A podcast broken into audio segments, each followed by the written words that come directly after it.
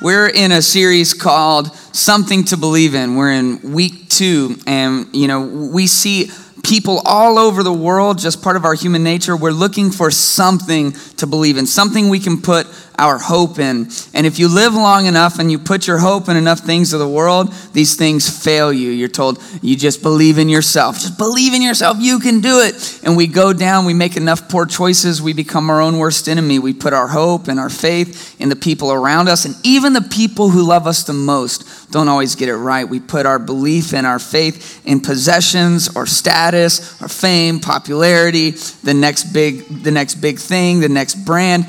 And ultimately, it leaves us wanting more. Last week, we looked at the big picture of belief, answered the most important question that we have to answer, uh, which is whether or not there is a God who really does exist, who really cares about us, is interested in us. And uh, we're going from that big picture today to talking about Jesus and, our faith in him. It was interesting, a couple years ago, I was helping pastor a congregation, and we did something where we let people send in their questions about faith. And by far, the number one question that people had about their faith is Can I lose my salvation? After I've recognized my sin, my need for a Savior, I've put my faith in Jesus uh, for my eternal life can I do something to lose it?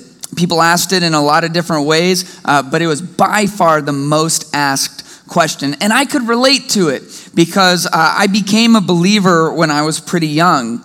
And, you know, as a kid, I realized my sin. I realized that it separated me from God, that Jesus came to bridge the gap between me and God. And I consciously chose to believe in Jesus. And you're not going to believe this, but I lived the perfect Christian life for the next 90 seconds. It was just, I was like, man, the Christian life is easy. Like, it's done. I'm, I'm, I'm ready. Like, I'm good. And then I realized that life still goes on and your older sister is still annoying and you still want to disobey and disrespect your parents. And as a little kid, I wasn't like a hardened criminal, but man, I would lie if I thought it would keep me out of trouble. I would try to put myself above others and make sure that uh, I was in the popular crowd. And then I got older and my sins kind of grew and matured with me. I hit middle school, and like most, if not all, middle school boys deal with, I started dealing with lust and falling into temptation. And, and then, you know, if you wanted to really be in and be on the top of the social order, you had to talk about some things that kind of compromised beliefs and convictions I had. I knew that things I would say and do were going against the Bible and God's plan for my life. By the time high school, hit, I had let pride just completely take over. I was living for myself, for my own status.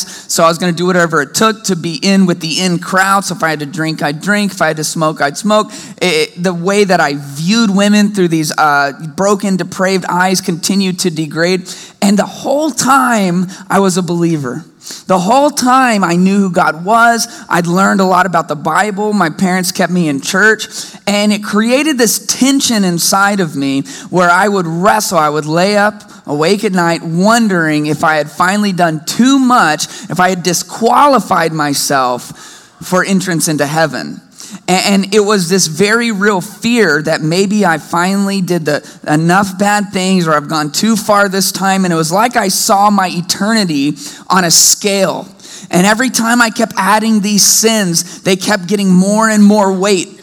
And so naturally, what I would do is I would try to make up for it. I would get this fear and this guilt. And so I would take and put a little more prayer on this side and dust off the Bible and be more active in the youth group and maybe even go do a mission project in town hoping that I could tip the scales enough with my good works that maybe I could earn my way into heaven. I lived my life trying to hang on to my salvation. And two years ago, when we put this out to thousands of people to say what they were wrestling with in their faith, the number one thing is people wondering whether or not they could be sure that their salvation sticks people who probably also have some skeletons in the closet and some habits and patterns they're not proud of, some things in their past from when they were immature and foolish, things that they wonder whether or not it has disqualified them from going to heaven someday. And maybe you've lived your life in the same way, trying to balance out the difference between the bad things you've done in your life and the good things you've done, and hoping that the scales will tilt in your favor. We're trying to earn our entrance into heaven. We're trying to hang on to our salvation. You can lose a lot of things in life. Your eternal salvation, your eternal life is not something that you want to let go of. I uh, worked with a kids director who gave this incredible and very simple illustration using a pull up bar, and I'm going to use it today. So, if everybody could get single file line, we're just going to knock out 10 pull ups each uh, to get things started. We're not going to do that. I did ask my buddy Steve uh, just right before I got up here. I put him on the spot. He was a little hesitant. So, put your hands together for Steve because it's scary to come up here.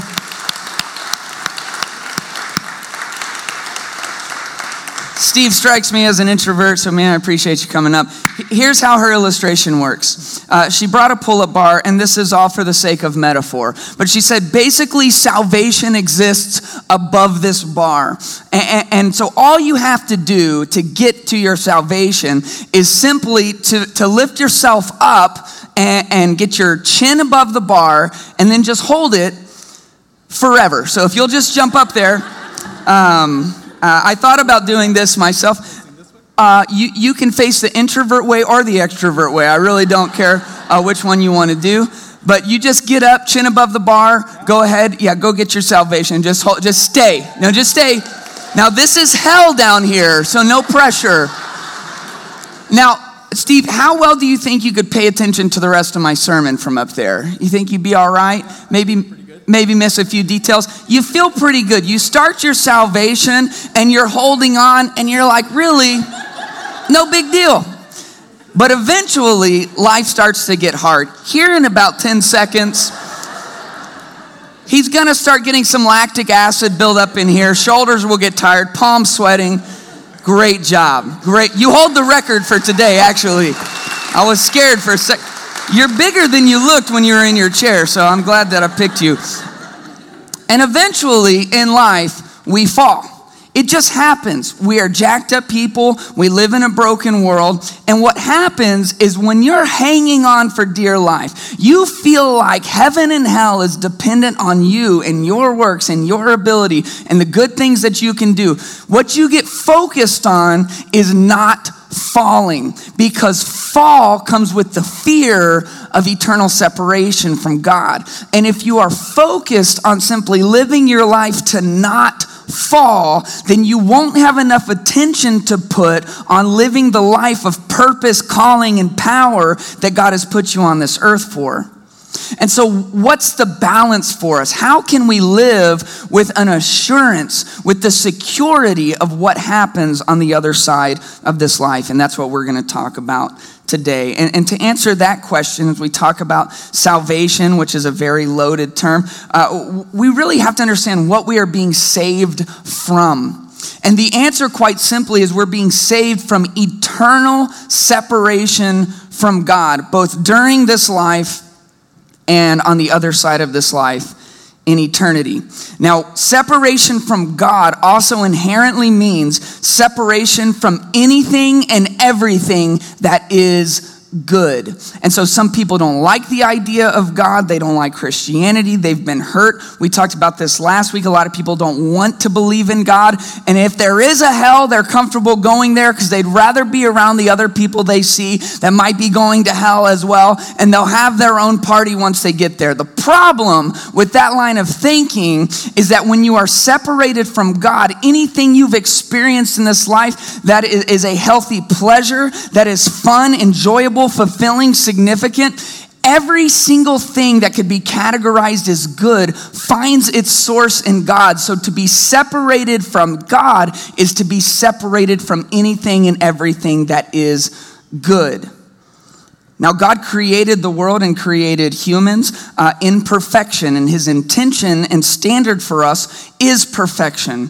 However, He also gave us a free will, and even at the very beginning, people chose to rebel against God, to rebel against the King, and to do things our own way. And when we fall short of that perfect standard that God has set, it is called sin. And this is a big problem because the Bible tells us that God hates all sin and he cannot be in the presence of sinners. And so we are separated and we continue as humans to go our own way and to try our own paths to deviate from the intention and purposes of God. And now, as a consequence of that, we live in a very broken world where we look around and we see so much hatred and division and prejudice and misunderstanding and confusion and people who are digging their heels on on different sides of the issues and will not budge. We live in a world of a lot of suffering and death and things that are unjust and unfair. And here's the deal sin is a uniquely human problem. Humans created this problem. And so the solution to the problem would also have to come from a human. And that was a very big problem humans versus sin. And for thousands and thousands and thousands of years, sin consistently won.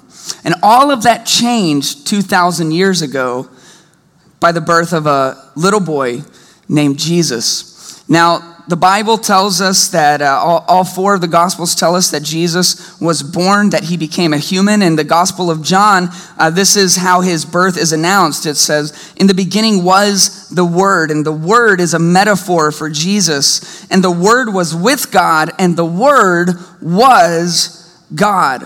This is one of the foundational beliefs of Christianity is that Jesus was not just with God, he is not just a God, he is God himself. The word was with God and the word was God. He was with God in the beginning. Through him all things were made and without him nothing was made that has been made. Jesus was 100% God. But John goes on in verse 14 to say that this word became flesh and made his dwelling among us. We call this Jesus incarnate, Jesus in human flesh. And so while Jesus was 100% God, he also was 100% human. He lived in this dynamic of being 100% fully God and 100% fully human. Here we are Everyone talking about trying to keep it 100. Jesus is keeping it 200. No problems for him. 100% God, 100% man. And this unique makeup is important to understand the assurance of our salvation. Now, Jesus didn't just come to earth to hang out, to do cool miracles, to teach us lots of great things. Jesus came to earth to do battle with and to defeat sin once and for all. And so the question is what is the price of sin? What does it take to come up with a solution to the sin problem that separates you and I from God? And the Bible says it very clearly, and we saw it last week, that the wages or the cost of our sin is death. The consequence of all these bad deeds that we have stacked up is our own life.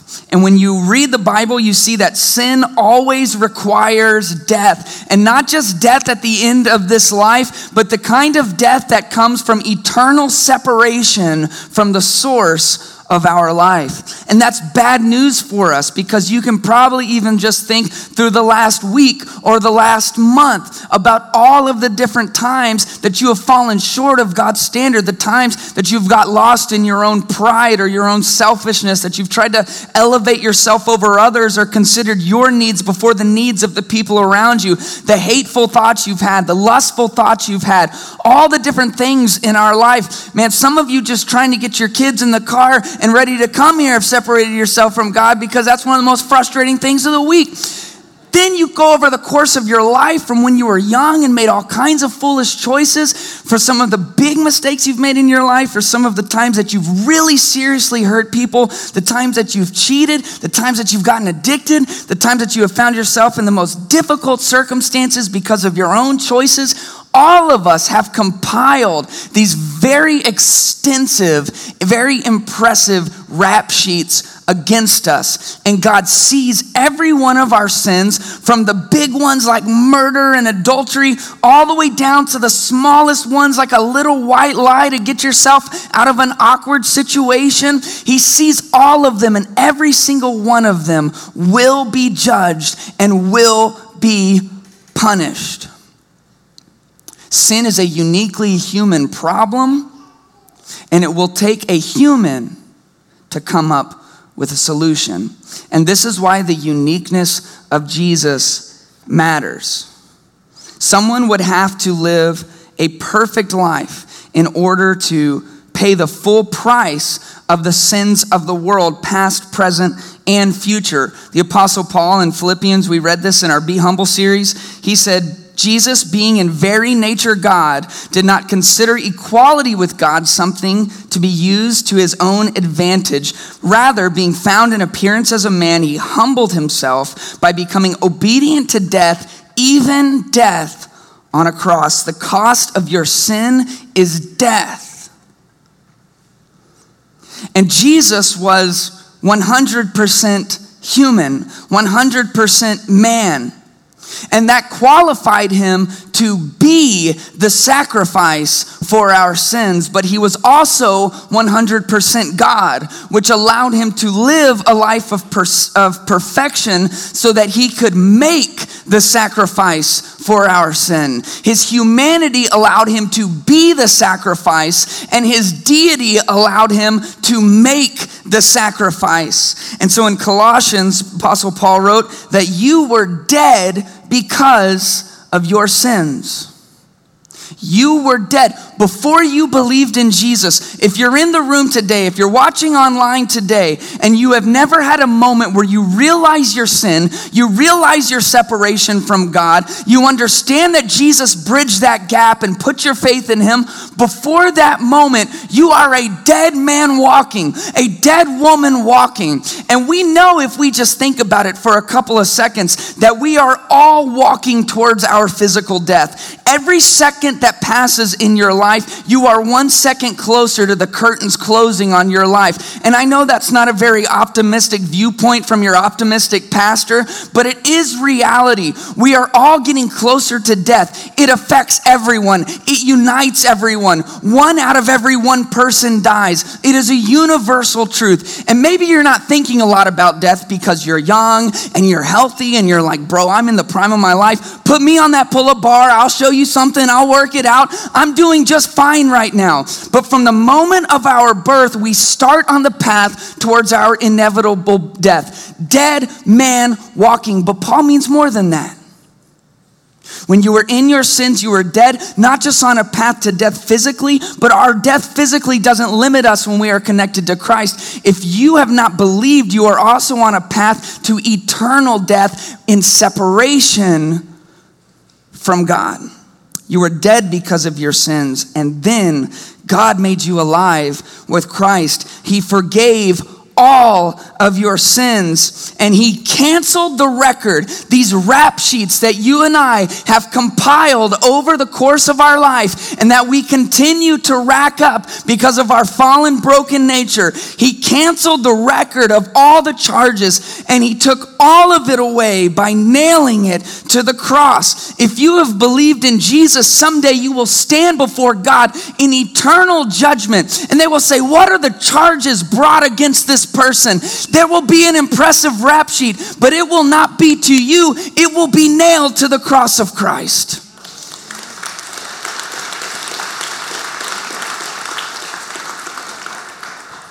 And the reason that it is so important for us to understand the assurance of our salvation is because it allows us to walk in the freedom that Jesus purchased for us at the cost of his own life. All human, able to be the sacrifice, and all God able to make the sacrifice to cover not some of our wrong, to not take away some of the charges against us, but to remove it once and for all, past, present, and future.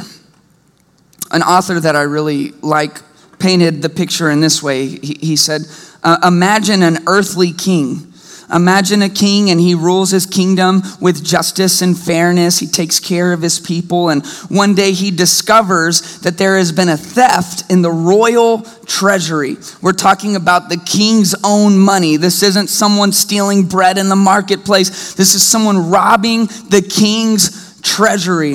And so the king is just and he says, You know the law, this is 20 lashes. And so I'm going to go. I want the criminal to come before me. The king ascends to his judgment throne and he sits ready to see the criminal who would dare to take from the king himself 20 lashes, is what the law required.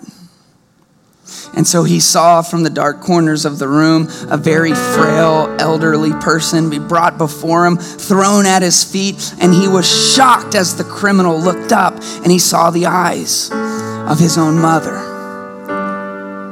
And what tension internally to know that there has to be justice. What is a kingdom if there's no justice? What is a king if he does not enact his own law? And so, without flinching, he orders his mother, the criminal, to be bound to the whipping post. 20 lashes is the punishment, 20 lashes is what will be given. But right before the punishment starts, something happens that's never happened before. It startles the entire court. The king stands and he lays down his royal scepter. He removes his crown. As he descends the stairs, he removes his royal robe.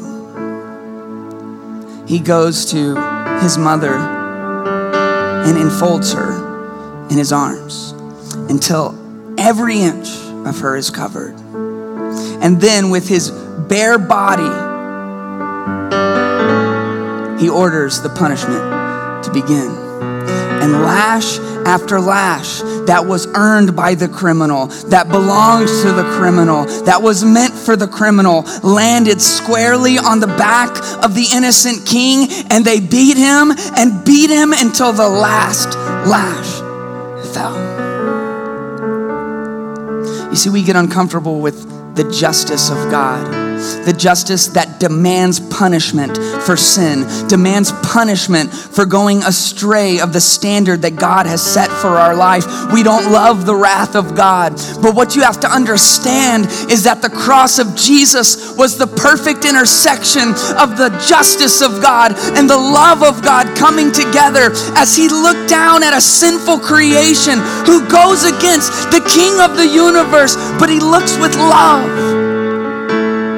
And so the king gets up from his heavenly throne and removes the trappings of glory he walks out of a perfect heaven where night and day they sing his praises to come down to a world where he is born into poverty, where he lives with the scorn and disapproval of the very people he created. And ultimately, he goes to a cross, stretches his arms out, and dies so that anyone who comes to him can be wrapped in his arms and realize that the punishment for your sin that you earned has already been taken by the King. We don't hold on to our salvation, God holds on to us. We don't have to earn it because Jesus stretched out his arms and he earned it on our behalf. He was killed. He felt every lash. He felt every beating. He felt the embarrassment. He felt the pain. He felt his last breath because he was 100% human. And he felt it so that you would never again have to question whether or not there is a God in heaven who loves you. He proved it to us by sending his very own son to come down and take the punishment that we deserve. He did it so we would quit trying to work for a salvation that only Jesus, fully human and yet fully God, could earn on our behalf. And so I want to ask you, right where you are, just to close your eyes. Because some of you may be thinking, this is great And I get it, Pastor, I appreciate it. Uh, you, you, drank a little, you smoked a little, I, I get it.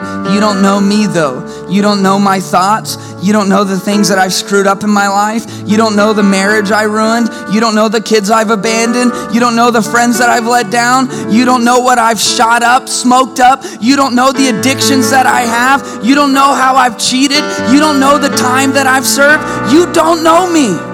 If you knew what I'd done, you'd preach me a different sermon today. And what you have to do in your mind is get clear on the fact that God already knows everything you've done. There is nothing hidden from Him. This isn't about making God understand the weight of your sin. This is about you finally understanding the power of His blood, the power of His sacrifice, the unending, never ending, never giving up, never leaving, never running off, never abandoning you love of Jesus. Jesus. I know that your relationships haven't worked out. I know that your father left and wasn't there for you. I know that everyone you love seemed to turn their back on you. And it's hard to imagine that someone could love you that way. But God didn't just say it, He didn't just preach it, He didn't just sing it, He did it. He came down to the world, He allowed Himself to be killed, He took your place so that you would never have to wonder. And if you're here today and you've never made the decision to believe in Jesus, maybe today you're realizing the weight of your sin for the first time and that it separates you from God. Maybe you're realizing today for the first time why we worship this Jesus, what he did by bridging the gap between us and God. If you're here today and you're ready to believe for the very first time, want to ask you in just this moment of courage to lift your eyes and look up here at me. Thank you. Thank you. Amen. Here's what we're going to do we're going to pray a very simple prayer. This prayer is not magic, and this prayer is not what gets you into heaven. This moment of belief right now, you believing in Jesus right now has moved your ledger of wrongs, your rap sheet from your account onto Jesus's that has already been paid for. And, and I want to say this as clearly as I can that because you've believed right now in this moment, you can be sure for the rest of your life that you will enter heaven someday. You don't have to live in fear. You don't have to lay awake at night wondering where you're going to end up at the end of this life. It doesn't matter where you go or what you do, how far you stray. You can quit believing if you'd like to, and you will still go to heaven one day because you're not hanging on to God. He is hanging on to you. And so, just as an acknowledgement of our belief, I want to invite you to pray this prayer with me. You can say it in your mind where God can still hear it in our thoughts. You can speak it out loud, whichever you would like to do. We're going to pray something like this God, I thank you for loving me. Today, I choose to believe in Jesus. I understand my sin and that it separates me from you. And I believe that when Jesus died, it bridged the gap between us. So I thank you for a new life, an eternal life, and for the assurance of that forever. And I pray it in Jesus' name. And God, now I lift up those in the room who are believers but who have been living their life in fear. They are so concerned with not falling that they're not able to live in the purpose and power and calling that you have given them. And I pray for freedom. I pray that they would not look to themselves to determine the assurance of their salvation, but that they would look to you, that they would look to your cross and know that what Jesus did is good enough, that he paid it all. Help us to leave here, God, with an understanding that the power of your sacrifice is sufficient now and forever. And we ask it all in Jesus' name. Amen.